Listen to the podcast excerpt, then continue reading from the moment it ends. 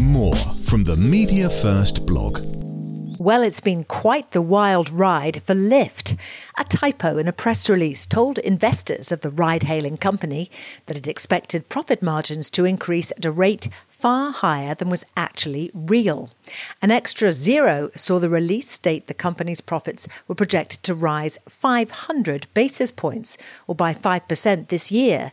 The real prediction is actually for a 50 basis points rise, or 0.5% this year. Now, the company's shares soared by more than 60% off the back of the error in the release, before retreating to a gain of about 15% once the release had been amended. It's been described as a $2 billion typo, and it certainly grabbed attention and headlines. The Financial Times wrote, "Caution, Lyft out of order." From the Wall Street Journal, Lyft shares surge as strong earnings report offsets typo confusion. And from the Independent, Lyft stocks skyrocket by 60% thanks to a typo. And it is quite the typo. What stood out for me about the saga is how the company responded to the error. David Risher, the company's CEO, has been in the media spotlight owning the mistake. Quarter results yesterday, and the stock jumped over 60% after hours. That was for a quick hot minute, an uptick in the rideshare's margin expansion. The release had that number at 500 basis points. But on the earnings call, the company's CFO, Erin Brewer, corrected that number, said it wasn't 500. It was actually 50 basis points. The stock then pulled back its gains after the revision, but still up quite impressively. Joining us to discuss the rest of the results, David Risher. He's the CEO of the company. David, it's nice to see you. I don't know if it's a fat finger or what happened in terms of editing the press release, if you will, but how that extra zero got on there. Yeah, I mean, look, it was a bad error, and that's on me.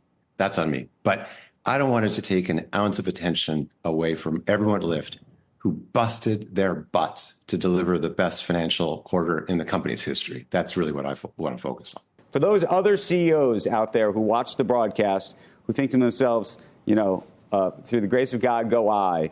What is the lesson here for you? I mean, absolutely. The lesson is, measure twice, cut once. I mean, look, we had thousands of eyes. We've got a process on this that is nuts.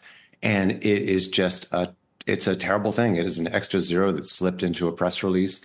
And, thank goodness we caught it pretty fast. And we issued an immediate correction. We got a new AK out there.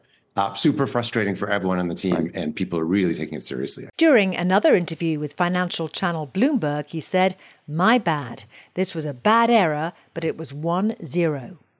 During the same interview, he was asked if the error put the chief financial officer's job under threat. The CFO's role is 100% safe. 100% safe. Look, she and the team are taking this incredibly seriously, and you have to understand, I mean, we go through hours and hours of checking and double checking before something like this goes. It's an unacceptable error. Again, ultimately, it's on me. I'm the CEO. Buck stops with me. But the team is taking it super seriously. During our crisis communication training courses, we talk about the importance of visible leadership and of leaders taking responsibility for the errors that put the company in the spotlight for all the wrong reasons. Now, it would have been easy for him to throw his comms team, proofreaders of people who signed the press release, under the bus or taxi. But instead of passing the buck, he insisted it was his responsibility. He praised his team for their achievements and outlined how the mistake had been quickly corrected, and he kept taking responsibility in his media interviews, despite attempts from journalists to deflect some of it elsewhere. He also comes across as human, honest and caring. And as a result, an embarrassing error has not become the PR disaster many predicted. Yes, of course, there are some red faces, but the media narrative is more forgiving than damning. In fact, the Financial Times has created so-called blunder-proof merchandise emblazoned with the "my bad, but it was 1-0 response. And that's not a bad outcome from a head-in-hands moment one analyst described as a debacle of epic proportions. But could that error have been avoided? Look, mistakes do happen and they can be embarrassing. The Vatican once misspelt Jesus on commemorative medals commissioned to celebrate Pope Francis's first year. Around 4 medallions were sold before the "Lesus" error was spotted and they were withdrawn. I can also remember clothing brand H&M making headlines for spelling genius wrong on one of its T-shirts.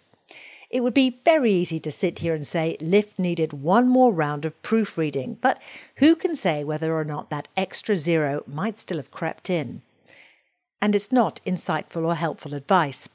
Spotting those annoying typos is something we cover during our writing skills training courses.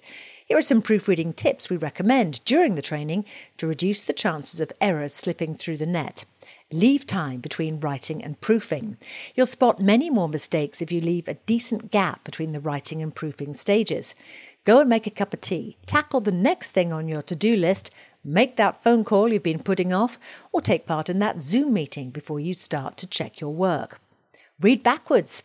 When you read your work, you can become blind to your mistakes. The brain automatically corrects wrong words inside sentences. One way to tackle this problem is to read your copy backwards, word by word. Read aloud. Another way of avoiding the automatic correction problem is to read your work aloud. Your ears spot things your eyes miss. If you stumble over your words and struggle for breath, you need to simplify and rework your sentences. Print. People read differently on screen and on paper, so print out a copy of your writing. Change the look. If you can't print it out or don't want to, change the font and size of your text. Making your content look different will help you to identify any errors. Recheck the facts. Every fact, statement, date, and name in your content must be checked. Go back to the source of the information and ensure you've got it right. More eyes. Make sure someone else reads it. Once you're happy with your copy, ensure someone else proofreads it before it goes live. Another pair of eyes will invariably spot something you may have missed. Extra zero or not, maybe Lyft might invest some of those extra profits in more proofreading advice from our writing skills training course. They can be delivered remotely, so they wouldn't even need a ride. Read and hear more from our blog at mediafirst.co.uk. Media First, specialists in communication training.